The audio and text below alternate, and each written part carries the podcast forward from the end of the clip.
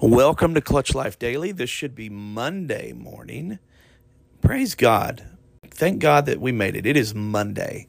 I hope you had a blessed weekend. And here we are. Let's get into how we're going to come in clutch, baby.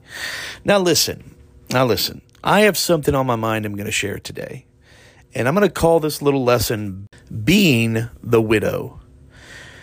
There was a time, and if I'm wrong about the the prophet because their names are so similar Elijah and Elisha. I am not preaching or teaching right now. I am just motivating right now. So I'm not I'm not trying to be wrong about my doctrine here. But it's one of those two. He is I think it's Elijah. It is Elijah. He is sustained and his ministry is provided for by a widow woman that took care of him, that did business with him, so to speak. I am going to be so transparent right now that it I am risking for some people that if they listen to this, that if they take this the wrong way, they may not want to speak to me again. But what I'm about to say has been in some cases a year, in some cases months, in some cases just a few weeks. I have prayed about what I'm going to say for a while now, and I'm ready to release it right now there were some people in my personal life and ministry that were called to be the widow woman or called to be the raven to feed the man of God and sustain the man of God. I'm not, I'm not calling myself that, I'm calling Elijah that in the story and take care of the physical needs so that he could do what he's called to do.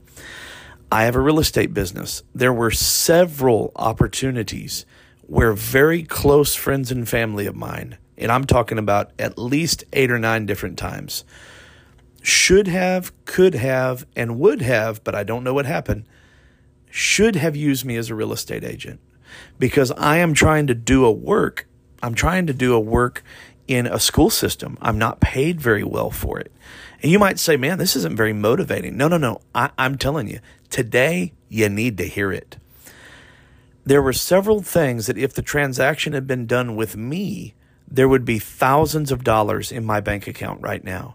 But instead, I'm having to contemplate whether or not I can continue to do this ministry so that I can properly provide for my family the way that they deserve to be provided for. I am submitting to you that I believe, now I'm not talking about people just giving money. I'm talking about people doing business with you. And in some cases, yes, just giving money. I believe that it was laid on, I know, I know that several people knew they should have done the business transaction, whatever, even maybe the donation with me. And I know they didn't. And I know this is happening all over the country in ministry. I know that it sometimes you're called to be the widow woman. Sometimes you're called to be the raven. Everybody wants to be out in front, being seen. But see, the gift was flowing through Elijah at that time.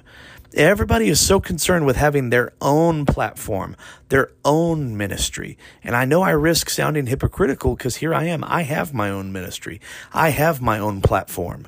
But you see, I actually have one. And there are people that want one so bad.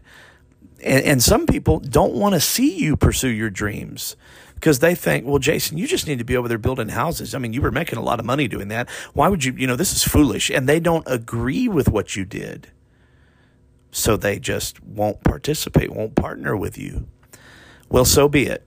I'm not mad about it anymore. I was mad about it for a long time. I'm not now.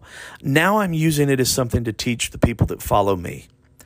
Be the widow, be the raven, and provide somebody's way if you feel led to by the Lord. Be prayerful about how you do business transactions. Okay? I'm going to talk more about this tomorrow. Now, I'll see you tomorrow morning here on Clutch Life.